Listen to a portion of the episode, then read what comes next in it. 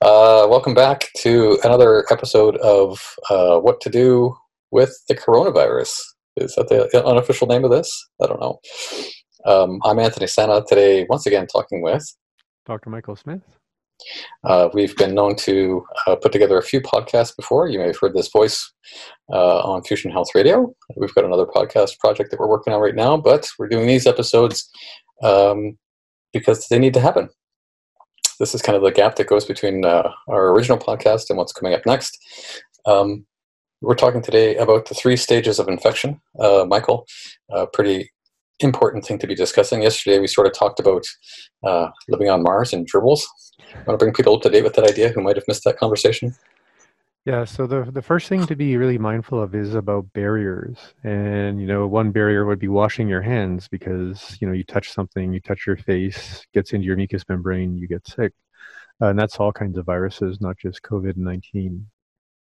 So because we're dealing with something that's easily transmittable and doesn't show symptoms for a long time, it's what we call a latent vector pathogen because it its little arrow of activity is latent or hidden. We might call it the ninja virus in some way because it's sneaky. So people have to just be a lot more on top of keeping the sense of barrier between what's going on in their house and what's going on outside of their house.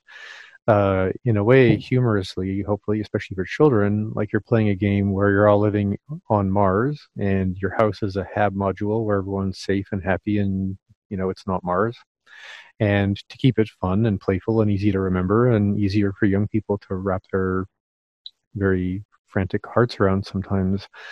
I just encourage people to pretend that when you're outside especially if you're going to the store if you're going to any place where there may be crowds in any way is pretend that those people are martians and martians have this game of gerbil tag where martian gerbils like to jump three feet and see if they can tag other people.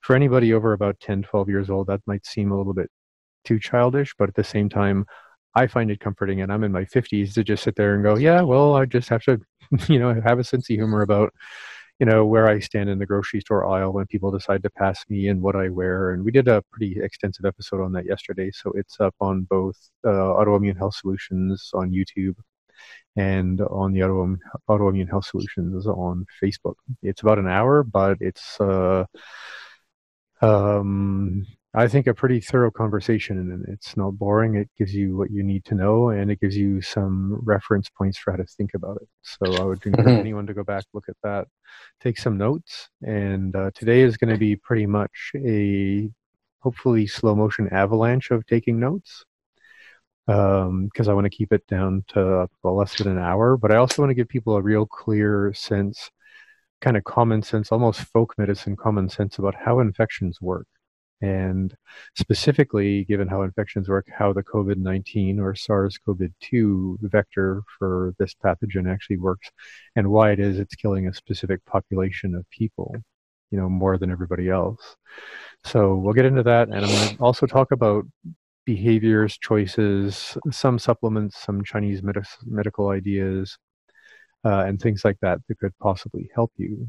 But because I have a medical license and because both YouTube and Facebook are getting really, really uh, kind of on a hot tin roof about what they do and don't allow to be promoted on their pages, I've made the decision to not give people exact dosages because with this information, you can write it down, look at it, if I'm not giving the exact dose, then you have to look up the exact dose. So you are researching this yourself. And much, much more importantly, if you're researching this dose right next to whatever you're looking up, contraindication with fill in the blank of whatever whatever medication you're taking. People have already died taking natural supplements along with things like CBD, along with other pharmaceutical medications, along with something like grapefruit juice which, if you know what all those, those things imply, are the perfect storm to basically toxify your blood and brain um, by mistake. So instead of throwing out a mountain of uh, ideas and dosages, and for people who might be panicking and just stuffing their their, their face with things, I'm just going to share with you the research, the why they so, work. So, so, sorry, that idea that you just shared there about people uh, dying from contraindications or uh, taking supplements and uh, medicines, uh, that's even prior to anything to do with coronavirus, correct? That that would happen no matter what. It's just now Right. people are getting a heck. Like I would say the fistfuls of what people are doing are, are getting a lot more reflexive or instinctual. I sure. So I, I just wanted to be clear that Go ahead. I, I- just wanted to be clear on that idea that you're you're suggesting that how people take uh, medicines and supplements and that sort of stuff was always a concern, uh, and now it's now now it's even more so. Well, yeah, now now it's more so because people are in a highly reactive state if they're getting symptoms or if they have immune compromised relatives or uh, they're they're just kind of a fighter and they want to swing for the fences just because it seems like the right thing to do. So I'm not Mhm. judging anyone who's making proactive decisions. It's just if you're not doing it with medical support or advice, you're going to, to potentially make mistakes Right. and you Right. want to be as precise to this as you can. So again, that's why I'm dividing this up into three stages. I think they're pretty common sense, and then we'll go into what to do and why, and then you can research whether or not each of those makes sense to you, if you're going to take the time to put them into practice, and of course check out contraindications, and hopefully while you're waiting for pots to boil and things to dry and all the other fun things we'll get into, you can get a hold of any of the people who practice Chinese medicine who are all committed to telehealth practice. If you're their patient, call them, say, Can I have this kind of a conversation with you like you and I are having right now, or Skype or something else? And then they will be able to give you, given your actual situation, the precise formulas or the precise sort of folk remedies that will help you the most. This is not an action movie where machine gunning all of the guys in the other colored uniform is the strategy here. We want to be very sequential, very specific, because things can go badly if you do it in the wrong order or if you do it uh, too intensely.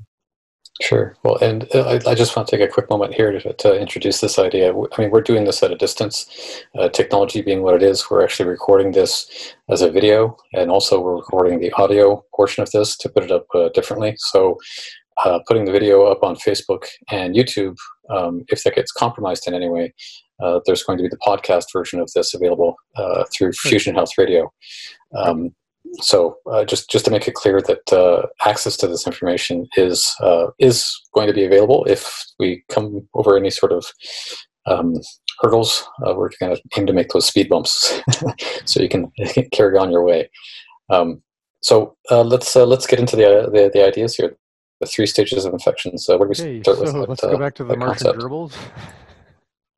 Okay, back to Mars. Back to Mars. So you've been in contact with a Martian, and somehow the Martian gerbil has gotten into your eye, into your mouth, uh, onto your hand, which you touch your face with, which eventually migrates into your mucous membrane.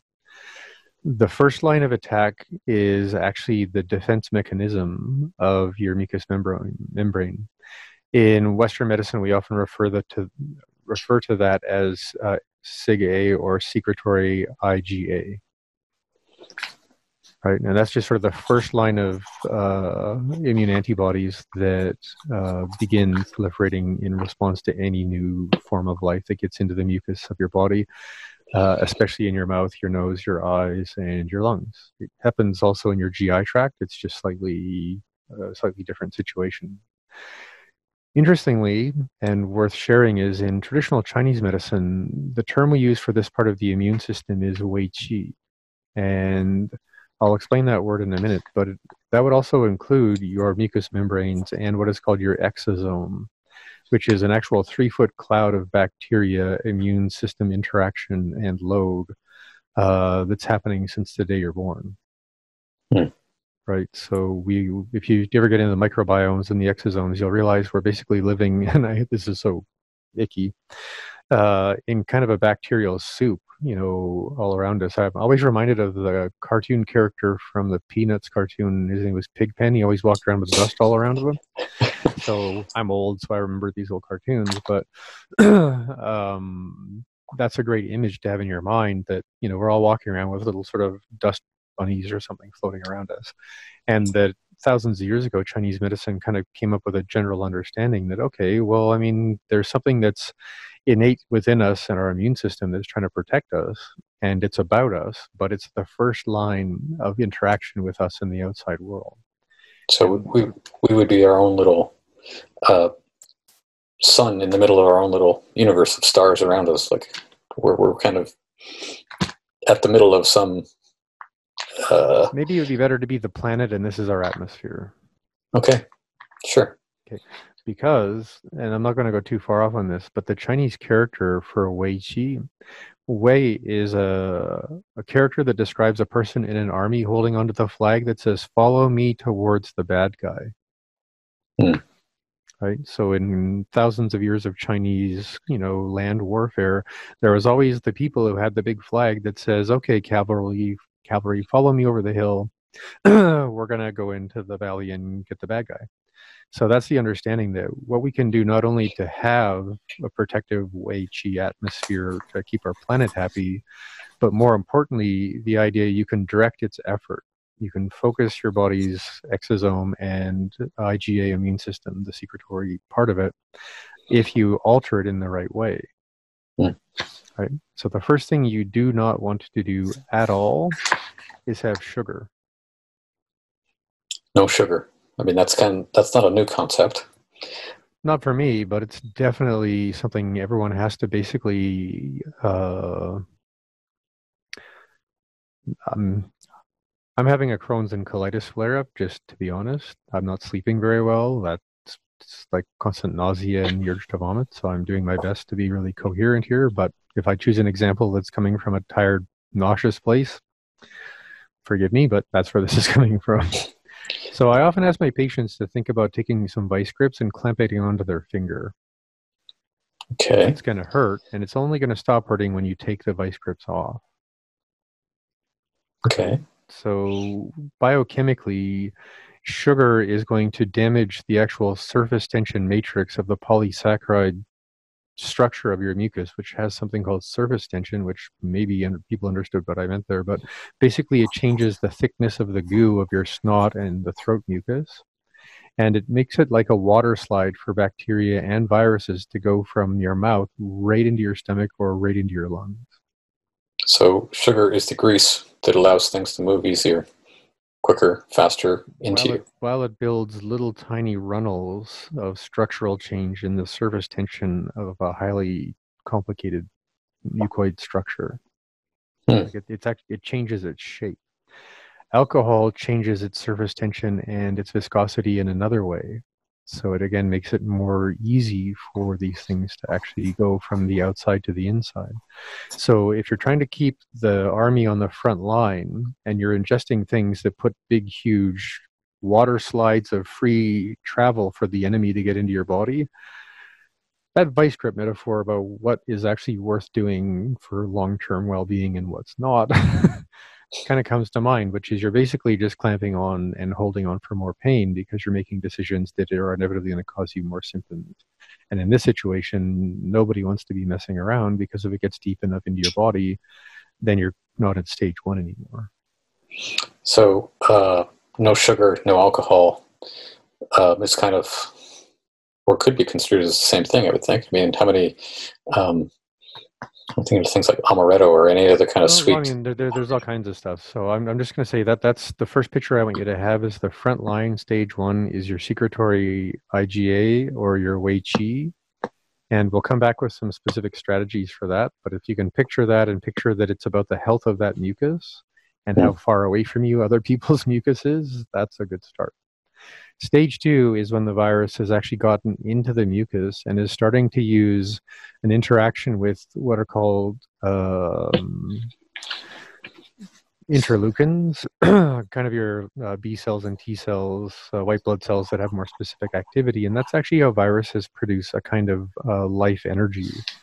Because as the immune system naturally starts to fight off against the virus, the virus can hijack part of the process and use that to take it deeper into the body. Right. And this is one of those very tricky things where if you overly aggressively um, amp up your immune system's effort, you can actually overly aggressively amp up the progression at which the virus is using this machinery to propagate itself deeper into your body. That almost seems kind of cruel. that it actually Cool. C R U E L cruel. Yeah. Yeah. Um, that the also well, that just that, that that whole process just seems fascinating and cruel all at the same time. Anyways, sorry, go on. Yeah. So we don't want to over strengthen, over stimulate. So when people think I need to take a bunch of immune tonics at that point, that may or may not be the strategy to do because immune modulation, keeping your immune system in a safe boundary, is actually better. And in just the same way, immune suppression is probably five times more dangerous because now it can basically tell your immune system to do whatever it wants in the sense of the way the virus is hacking the production of B cells and T cells. Right? Hmm. So, this immune modulation part is really, really important. And this is again where Chinese medicine has made, for thousands of years, some of the most potent and useful distinctions, which is why a combination of TCM and Western medicine had such value in Wuhan and in China. Now, I've been teaching Chinese medicine for 25 years, well, practicing it, but also teaching it. And the reason I bring up teaching it is trying to explain how China.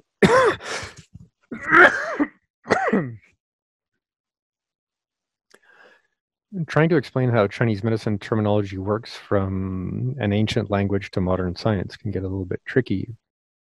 Um, because at this part of the process in Chinese medicine, we're making the distinctions from a Chinese medicine point of view as to whether or not the nature of the change in your, your uh, respiratory mucus and immune system is getting too coagulated or the surface tension is getting too thick, which we would call cold right? And then again, if you have a lot of sugar or you have uh, you know a lot of carbohydrates in your diet that affect your immune system below that, it can actually make the um, respiratory mucus, mucus a little bit too uh, thin, as an hmm. example. Just a quick question. I hope it's a quick question. When you say sugar, I'm thinking of things like uh, refined sugar, sweets, candies, that sort of stuff um, as being um, the typical bad sugar. But what about um, natural sugars like fruit sugars or that, that sort of thing? Is that also less is more? I mean, if you're going to have fruit, have berries because they have this tiny much sugar compared to fiber and a bunch of actual useful nutrients. Hmm. Right? If you're going to eat a bunch of papayas and stuff, that may or may not be the, the ideal thing to do because the carbohydrate load lasts longer in your blood. Got it. Anyway, so I'm not going to get too far into that. I'm just asking people to appreciate that your best option is to combine Chinese medicine and Western medicine because if you're talking to someone who understands Chinese medicine and, and you talk about your symptoms, they'll be able to provide for you the right kind of specific formula for the metaphoric description we have of cold turning to heat, you know, with respect to dampness and changes in the structural capacity of your lungs and things like that um, because I'm focusing more on integrative medicine in my work right now, I try not to drag people through the Chinese terminology because so few people understand that it's metaphoric to structural changes in parts of your body. They think that these things are things because they don't speak Chinese. They just borrowed some Chinese sort of shorthand terminology and run with it. And that's just as likely as not to go badly if they don't really think it through. So mm-hmm. I'm saying that if you have a good TCM clinician, they're going to help you as much as anyone because they're helping the terrain in which this virus is moving, no matter what version of science you're thinking about it. But Western medicine doesn't talk about that really at all, you know, in, in any specific way. Right. And uh, just real quick, TCM, traditional, traditional Chinese, Chinese medicine. Yeah. Yeah. Just want to make sure people know a little bit of lingo. Okay. So that's sort of the fundamental thing with uh, the stage two is now the virus is beginning to proliferate and hijack part of your immune system because it's living in your respiratory mucus, and it's actually trying to find its way as far down the bronchial tree, the little you know airways that get down to the microscopic you know size of alveoli and and capillary beds where the gas exchange happens between your lungs and your blood supply. And that's actually where stage three happens, is in this uh, very unique interactive part of the immune system and the physiology and the anatomy of your lungs. And again, that's why in stage three, it goes usually a lot more intense and a lot more rapidly, and people end up on ventilators because all of the mucus and all of the kind of die off from your immune system fighting the good fight to kill off the virus, uh, fill up the alveoli with more mucus. They cause more inflammation and hardening within the normal normal permeability between the lungs and, and the vascular system. If you have a pre-existing uh, respiratory condition or vascular condition that makes them in any way weak, frail, or brittle, say like diabetes, heart disease, high blood pressure, uh, previous pneumonias, excessive use of antibiotics, COPD, underlying immune system problems like that. So we, we have this, you know, keep it on the outside, but if it's on the inside, now you're dealing with something in a mucus um, behind the lines kind of environment. And then if it goes deeper, now you're dealing with something that's actually going to uh, attempt by, you know, intention or not, the capacity for you to actually have gas exchange between your lungs and, and your blood supply. And again, if you already have a lot of pre existing conditions, you should be really making sure you're paying attention because you're the person highest at risk. If this gets from stage one to two to three, you're the person who's going to be on the ventilator with everyone praying that whatever good mojo and chi is in you is going to actually, you know, kick this thing out. And again, the combination of Chinese herbal medicine specific to those kinds of kind of deeper pneumonia like processes where you're going from standard pneumonia to a double pneumonia to literally on life support. Uh, there are still things you can do to help people uh, with the proper physiology and circulation and function of that specific interactive part of the, the immune system in your lungs and your blood supply. So, not making anything up here. This is just sort of standard hierarchy of order of problem solving. but that's the situation we're all in, and all of us are in stage one until no one in your city has had a problem for three weeks.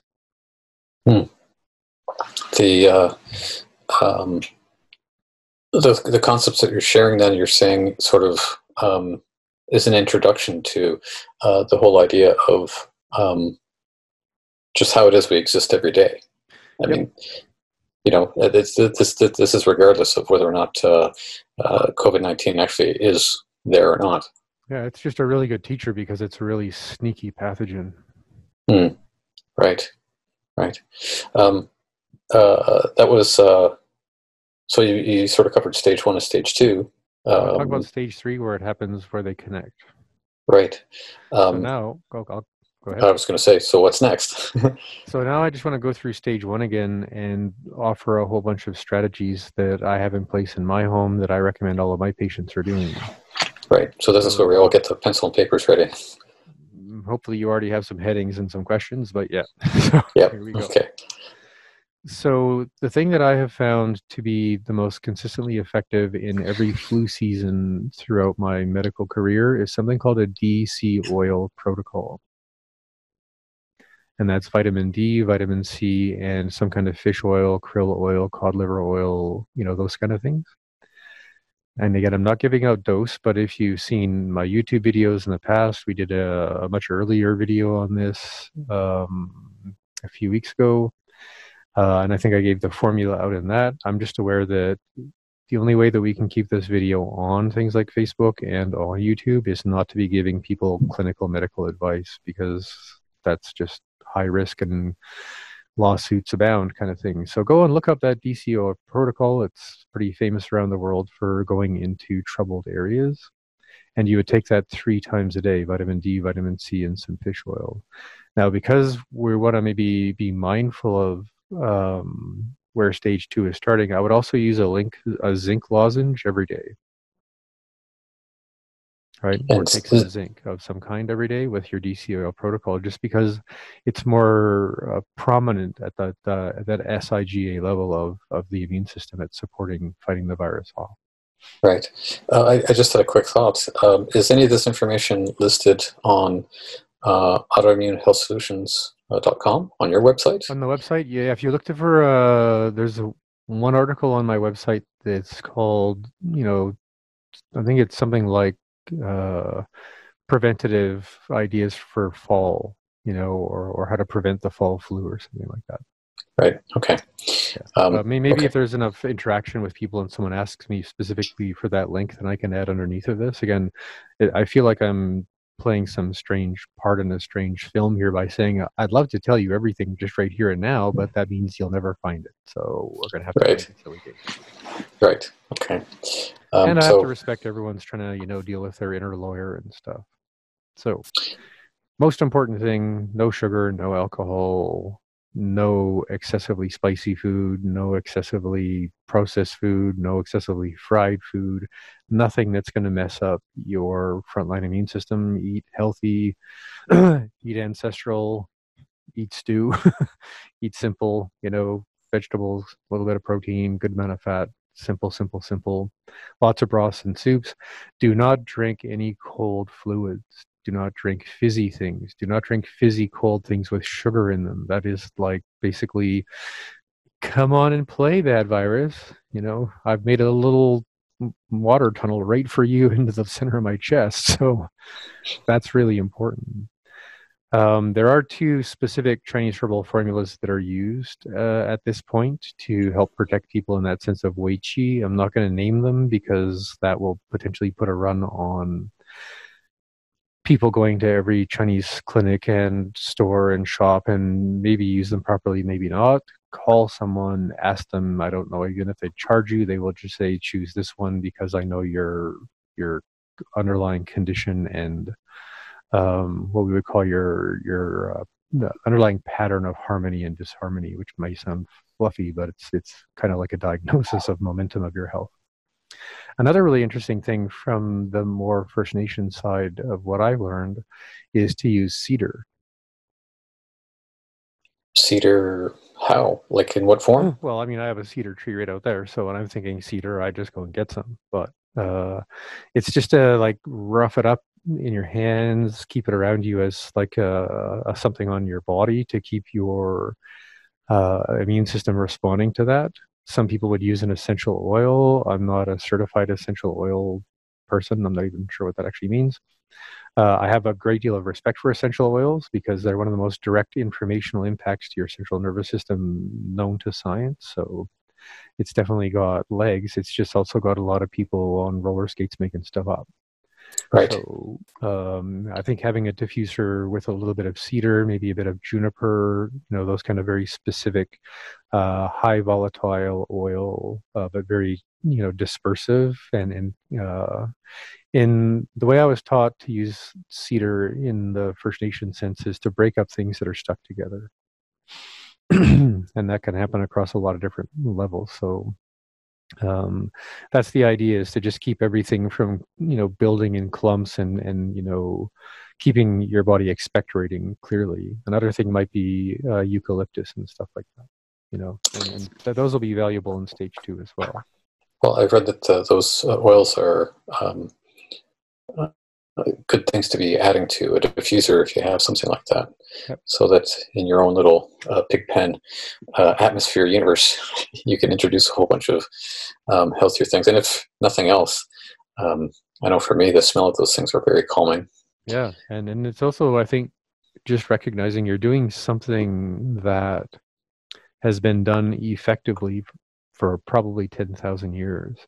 In the video we put up yesterday, I talked about why those fur cowls uh, around people who live up north were such an important thing, not just an excuse to kill animals. That's one of the best antiviral barriers humans have ever invented. And in fact, when I was playing that video, um, or the video was premiering on YouTube or whatever, I popped on to just see what people were commenting on. And that the biggest comment was, wow, I would have never thought that that, that was why those people had those furry hats. Mm-hmm. Well, so I'm just um, saying there, there's some old school knowledge that maybe we haven't thought through really well, but it's, it's been around for so long because it's worked for so long. So mm-hmm. cedar a good idea. If you're new to things like breath work, qigong, yoga, meditation, then you're going to want to go to the quickest way to access something effective and that would be to find a Wim Hof breathing um, tutorial on YouTube. There's about 10 million of them by now. Uh, you can even find Wim himself up there showing you his, his basic routine.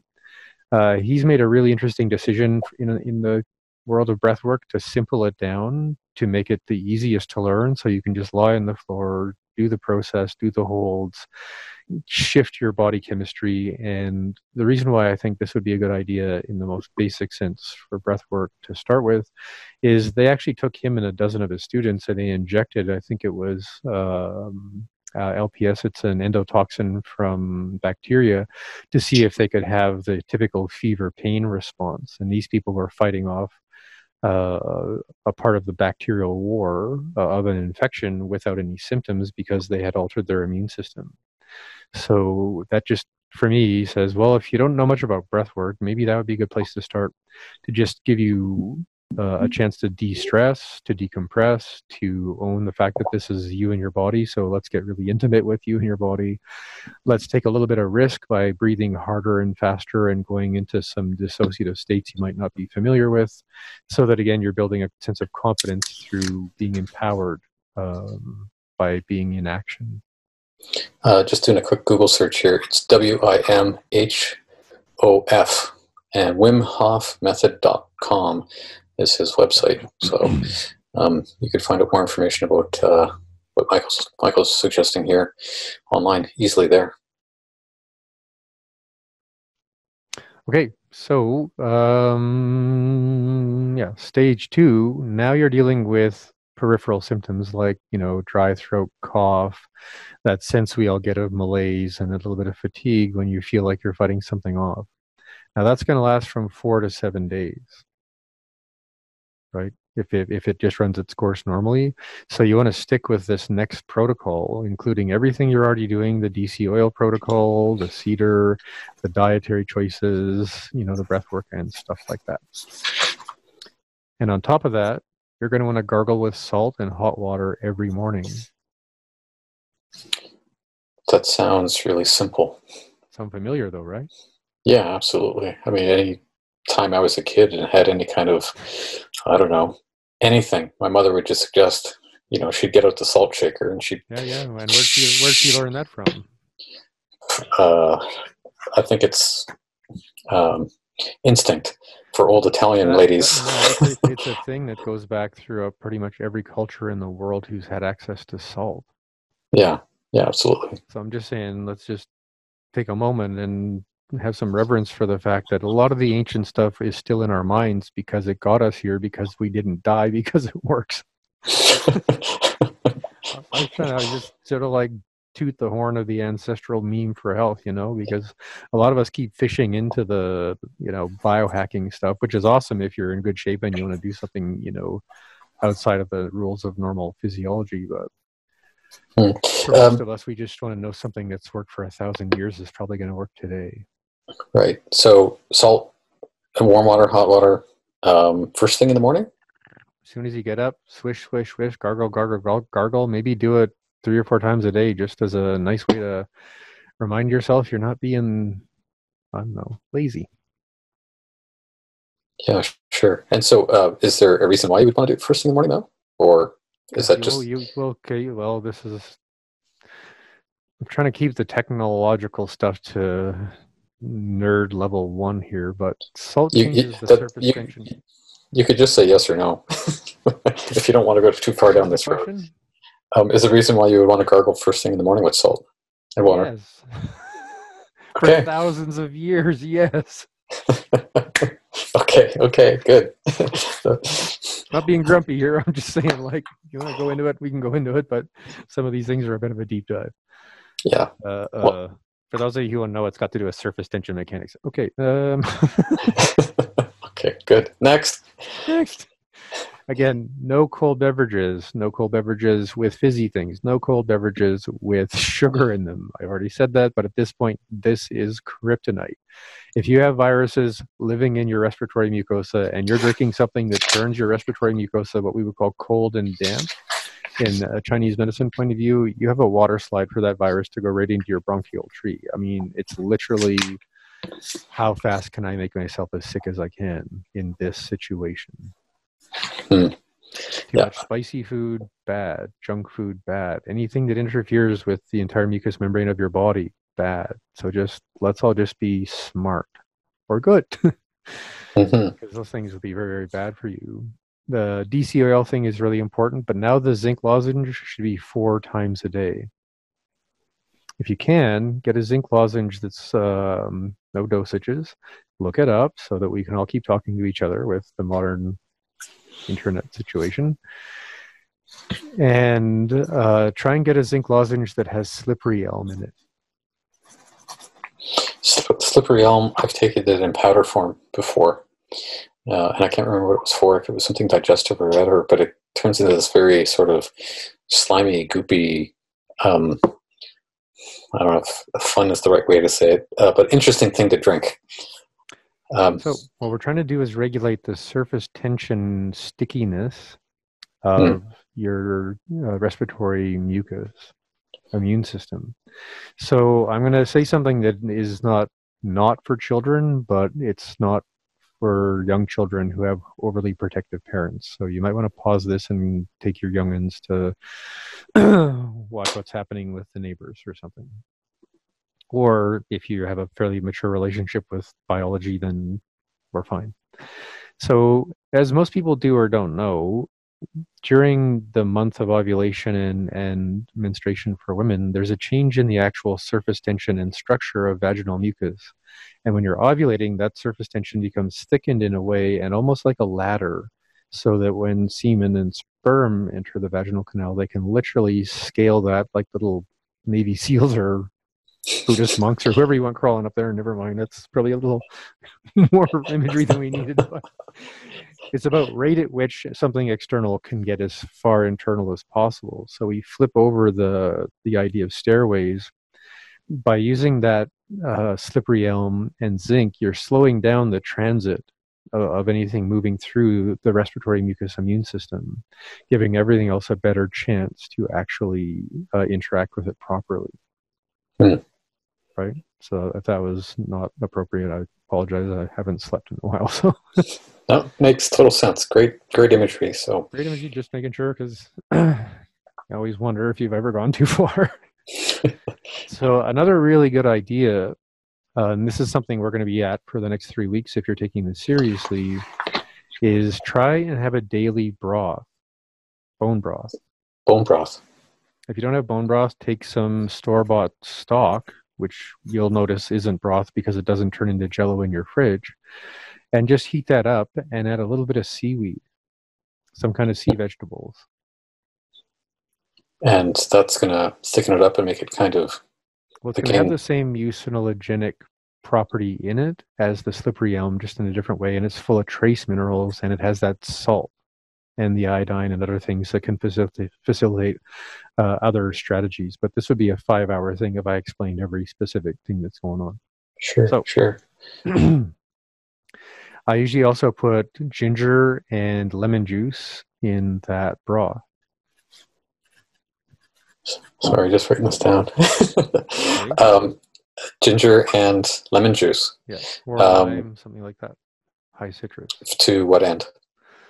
Because um, is it the acid you're looking for? No. So there's a lot of things that have to do with how vitamin C and bioflavonoids and um, what we're doing with the surface tension, with the salt, with the mucilage from the seaweed, all the minerals and the glycine from the broth to really rearrange this upper respiratory, upper digestive mucus immune sort of standpoint. So if you remember, there's that Wei Qi that's always trying to guide the army to the right place. You want the army to be as lined up, locked and loaded, and really ready to go as you can. Mm. So if every day you can have that broth after you've gargled with your salt and spit it out, then four bones of four bowls of bone broth with your seaweed and, and your ginger and um, uh, some lemon juice and things like that. Again, you're maximizing the cofactor of events to do something that's common sense, grandmother wisdom at home, right? To help the war that's now happening in the bronchial tree of your respiratory immune system. And that's a huge, huge thing. I'm not mentioning doses here, and I realize that this has been mocked ridiculously already on the internet with the pretend to know what they think they know people. Colloidal silver is effectively a great antiviral, but it's something that you need to use as a spray and a gargle and something you can swallow over and over and over again. So every time, if you have colloidal silver as a spray or something you can work with, then you could do that every time you use your zinc and or every time you use your broth. And since they're all a four times a day thing, you could maybe like have a little ritual that lasts a half an hour, and you might even want to gargle with salt and then chomp on your zinc and then have your broth and then try the next thing and then the next thing so that you know you actually have like a little 20 minute meditation four times a day of like this is me doing everything that basic traditional wisdom would suggest is a good idea and again although we're all freaking out about this in some pretty serious ways for some reasons we probably will never end up talking about this isn't actually that much more terrifying than other viral pathogens that have moved through human civilization, you know, several times. There have been lots worse ones, but um, there's been many, many other ones that weren't this bad. So, what we're all trying to do right now is what they say flatten the curve to keep the people who are the most at risk of death from this. So, although you may not be that concerned and might want to do this once a day, the person who's more immune compromised would want to do this four times a day. Mm. Or if you're in a, in a house with someone who's immune, immune compromised, so that you, you got a hobby. I mean, it's not like you got to go to work and run around and go to whatever places you used to spend your time in the city. Well, uh, that, that whole process of actually being um, contemplative, thoughtful uh, around putting together a meal uh, is something that uh, that I've done for years. Uh, I mean, certainly we've talked about that in the mornings when I put together my uh, my smoothie. You know, every every time I put something into my blender, um, I say, "Hey, how you doing today?" and uh, "Good morning," and uh, and thanks. It's like a gratitude exercise, right? And I, I actually tell my patients, especially if they have any First Nations background, is every time you take your supplements, put them in your hand, take a deep breath and blow on them and send a prayer into your supplements and ask them to do the best they can for you in the specific way you need their help. And then you take them and you swallow your thing and just take that moment of gratitude for the one billionth or the 100,000 or whatever the real number of real science behind that really is. But uh, we say in Chinese medicine, the mind leads the qi, you know. So if your intention is clear, you're doing something that's already good for you, like you said, thanks to me, you know, some service today, you are going to see a change. I think mm-hmm. actually the last time I saw research on this, it was 25% better results for people who had other people holding good intention for them and they didn't know. And it was 40% for people who were doing the intention work themselves and had other people praying for them as well. Interesting. So, people got better without even knowing people were thinking about them. So just saying, there's something going on with what human intention is that's going to make a difference. Sure. Well, I, I just noticed that. Uh, I mean, that's something that I do first thing in the morning, or whenever it is I actually get my keister out of bed in the morning and decide to make some breakfast for myself. That having that sort of intention um, makes food taste better, but it makes the day taste better too, if I can say that. I mean, it's just kind of a great place to start from. So if you're why why, why wouldn't we want to do that? why wouldn't you want to do that four times a day? Yeah, like yeah, mean, or three times a day, or whatever it is that. And, and, and, and this this is I mean to be that sort of. This is about as woo woo as I get. Although we'll come back to something probably the same way, but um, if in fact we can measure a 25% improvement in people who are being prayed over or thought over and they don't even know it, if you're a person who's spiritual, religious, mindful in that way, and you're trying to find some way to interact with this process on a global level or just in your your apartment building or maybe just in your town, every time you drink that broth, send the benefit of that as a thought and a feeling to the people in your city, in your hospital on ventilators or lining up in beds, barely able to breathe, hoping they get a ventilator. Mm-hmm. Right? I don't know. I'm not selling anything here. I'm not even giving doses out. I'm just saying if I don't have anything to focus on in myself, I already have numbers of my patients who I'm sending my thoughts to because they're the ones who need it just as much, if not more, than me. Sure. Well, I mean, I know it, my... it feels good to stay in that kind of tribal association and collaboration. I'm not saying I have any literal belief in pretty much anything, actually, but I'm just saying it feels better. And there's math that proves it makes a difference. So yeah, well, I, I was just going to say that I know that in my life I feel better when I'm giving. Yeah. So why the, why the, why the hell not? Right. And I'm sure that's why we say it that way. Mm-hmm. So, the other couple of things that are unique for the respiratory immune system and the mucus uh, from Chinese medicine are, again, two or three specific herbal formulas for how you're responding in the sense of your fever and its uh, rate of climb and whether or not you're getting chills, the quality of your mucus as you spit it up, the breath sounds you're having, you know, it's harder to breathe in, breathe out, a whole bunch of little fiddly details, which actually help a Chinese medicine clinician or, or doctor choose exactly the right herbal formula for you. And this has already been established in China. Like there's a printout, if you know enough about Chinese medicine, it's in Chinese, that says stage one, these are the three formulas for this, stage two, these are the formulas for this, and you know, it's all there. But again, if you don't have access to people who can make those distinctions for you with that kind of training, I'm actually putting you in danger of making something worse. So I'm not going to mention those in detail because I don't know each of you well enough to make that distinction for you. But you could call someone. There's got to be a TCM doc somewhere who will talk to you on something like this. We'll probably look at your tongue and ask you a bunch of questions and say this is the best choice. Hmm. Right? Yep. Another really good idea is to eat a lot of squash. Squash. Yep. You mean like roasted? Uh, roasted, steamed, however you like it. Okay. And why squash? Well, you see, you want to eat the squash because it's got a lot of really good bioflavonoids and carotenoids in it. But more importantly, you want to take the skin and dry it in your oven and crack it into little pieces, and then use that um, as a part of your broth in the morning for your seaweed and and stuff. And does that have the same sort of effect by thickening it up and making it?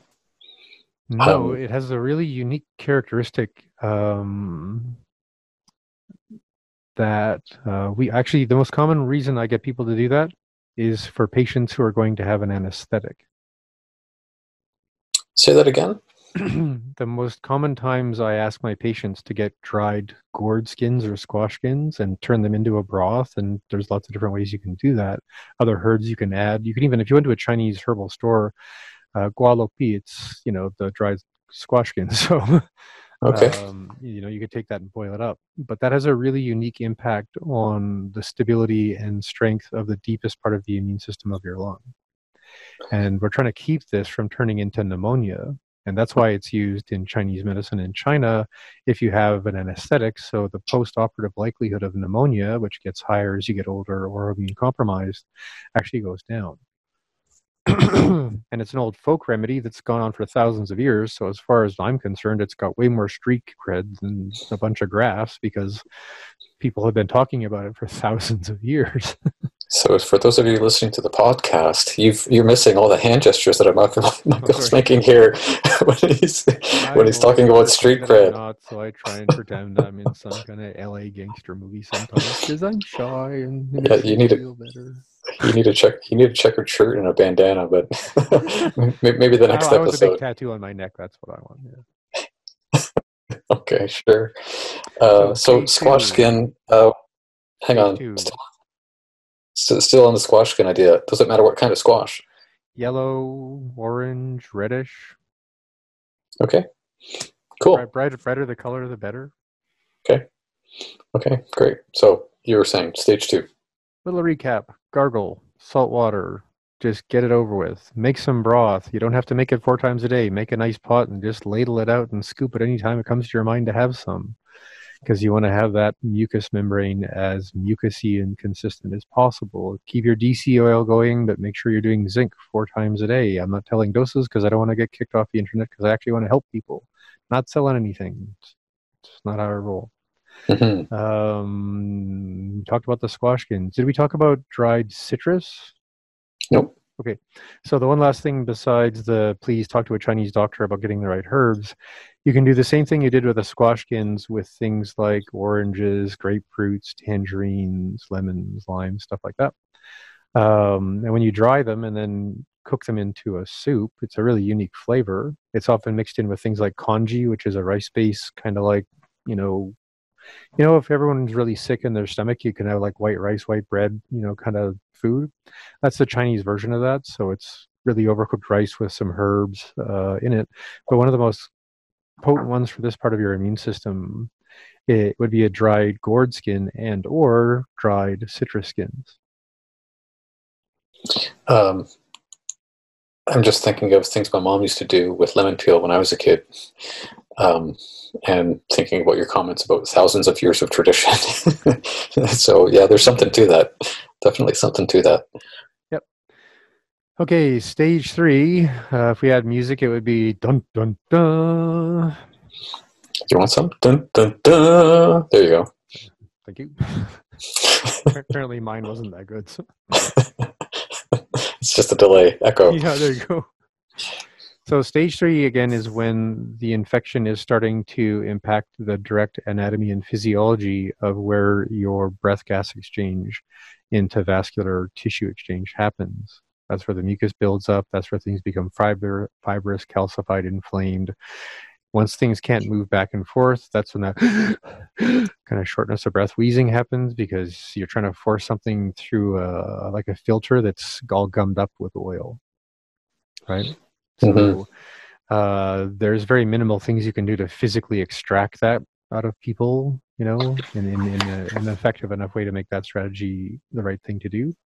So what we need to do is protect the the cells along that that whole area of the inside of your lungs, because now the virus has gone from attack the uh, innate immune system uh, until enough of an adaptive response has fueled it to give it the energy and the numbers to go into a cellular attack because viruses basically just want to pop your cell open, drop some RNA in there, swim, swim around on kind of the inside of the machinery of your cell and start replicating more of that specific broken filament of RNA so it can go and run around and meet the universe because it's Martian gerbils. It just wants to be everywhere. It's like a little fun game. Ha ha ha.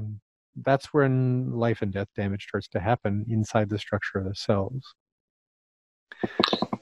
not saying doses, but glutathione uh, and acetylcysteine, uh, liposomal glutathione, those are all the things that are going to have the most protective uh, frontline capacity at that stage of this process.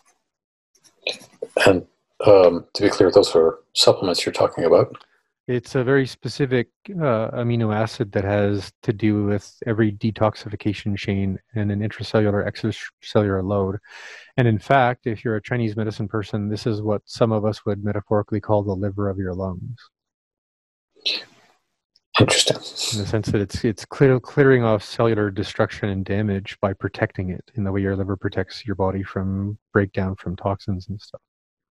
Yes, and yeah, sure. But my, my point to, to saying those are supplements, I mean, if we're going to get those things, um, look them up and research them and see if they are in concordance or contraindication with what you're already taking. Right. You're a walking insurance debacle. Because you can't sue me, man. I'm not telling you to do anything. I'm not giving you dosages. I'm just saying do the research, make sure it's okay with you, ask someone to be sure. Because there's always a reason why every good idea for somebody else is a bad idea. This is generally yeah, a good idea for in general, and that's again why I'm being really careful with what I'm saying.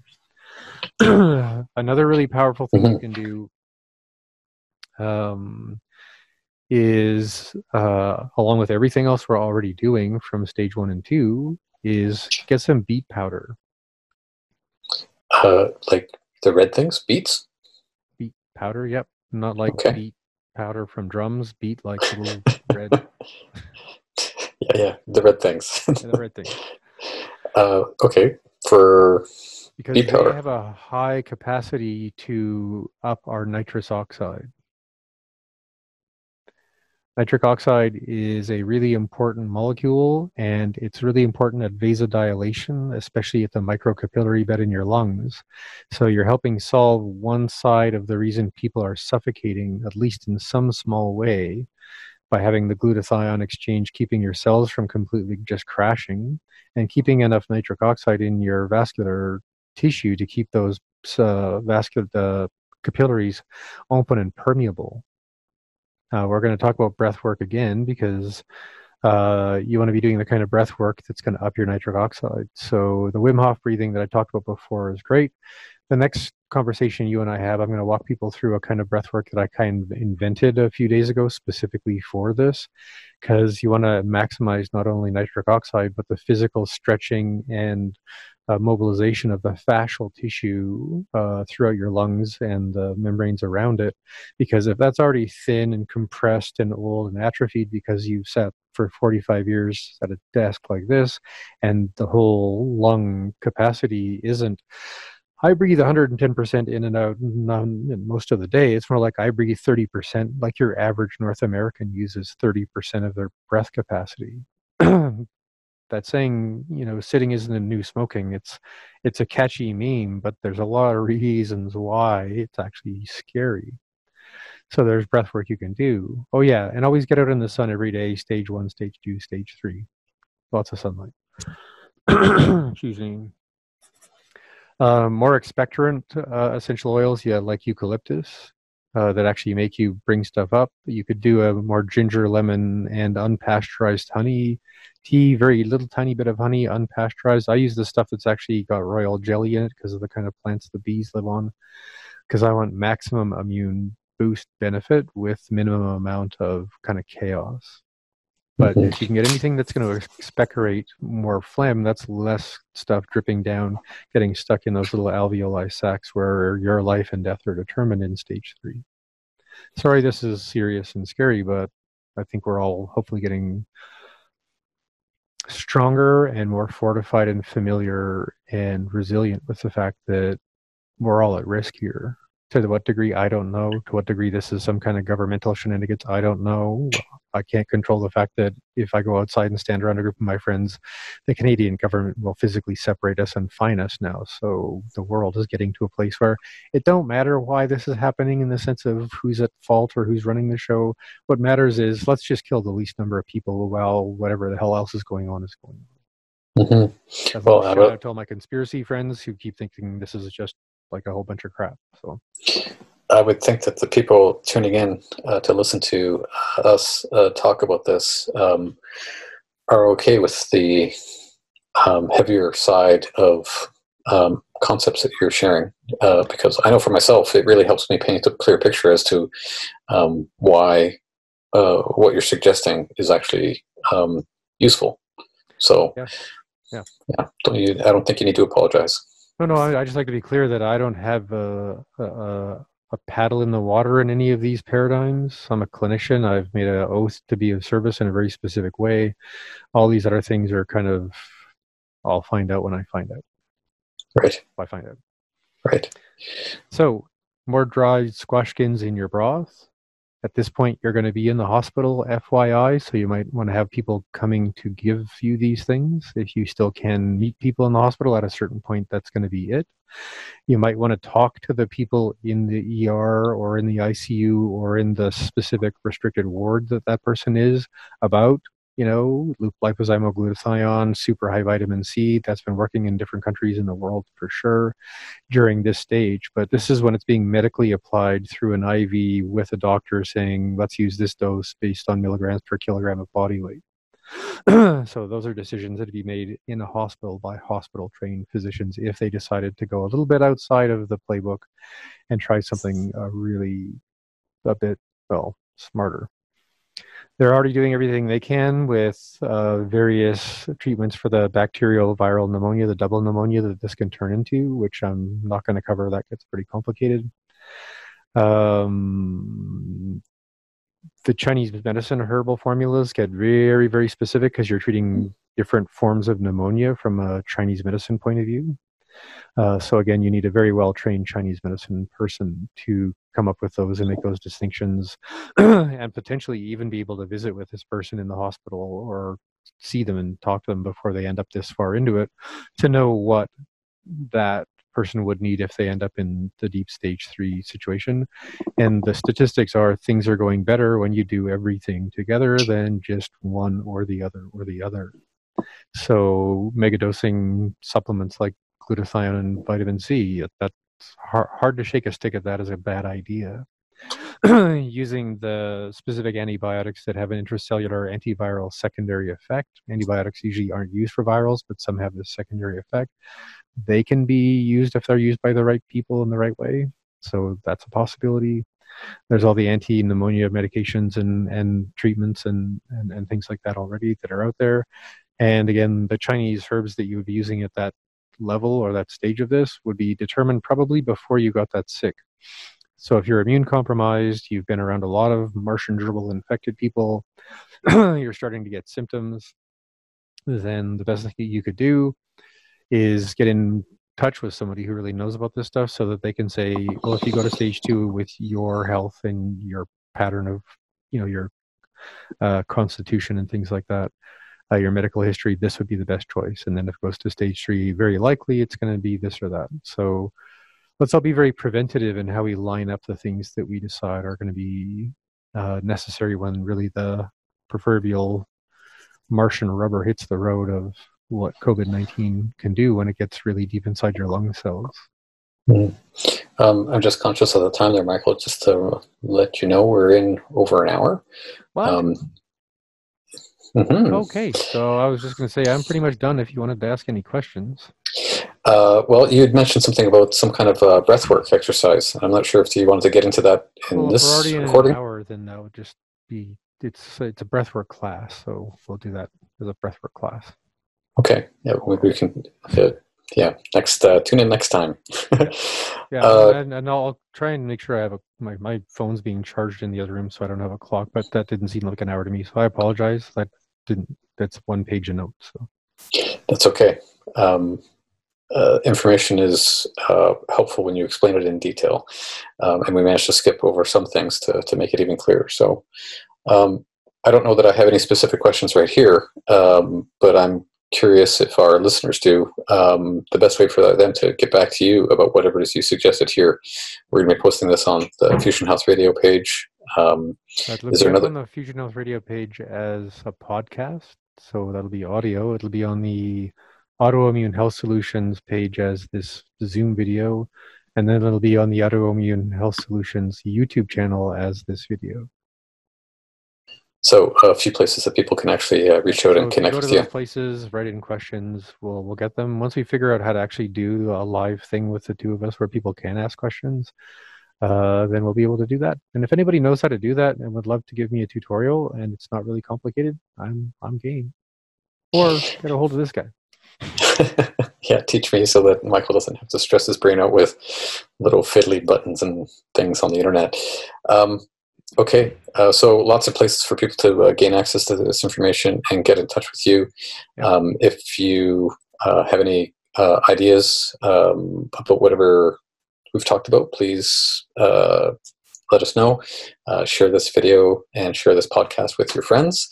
Um, and I guess what's the next topic of conversation going to be? We're going to do you want to do that breathwork one? We're going to do a breathwork class so that we can all figure out exactly what kind of movements and kind of imaginary gestures we can do to facilitate the best restoration and depth of that whole matrix of alveoli to, to, to vascular connection. Great. Uh, a very thorough investigation into the three stages of infection today, uh, featuring Dr. Michael Smith and me, Anthony Santa. Thanks for tuning in. Um, I guess we'll see you in the next uh, podcast video. Great. Thanks, Anthony. And I'll try and be more organized and shorter.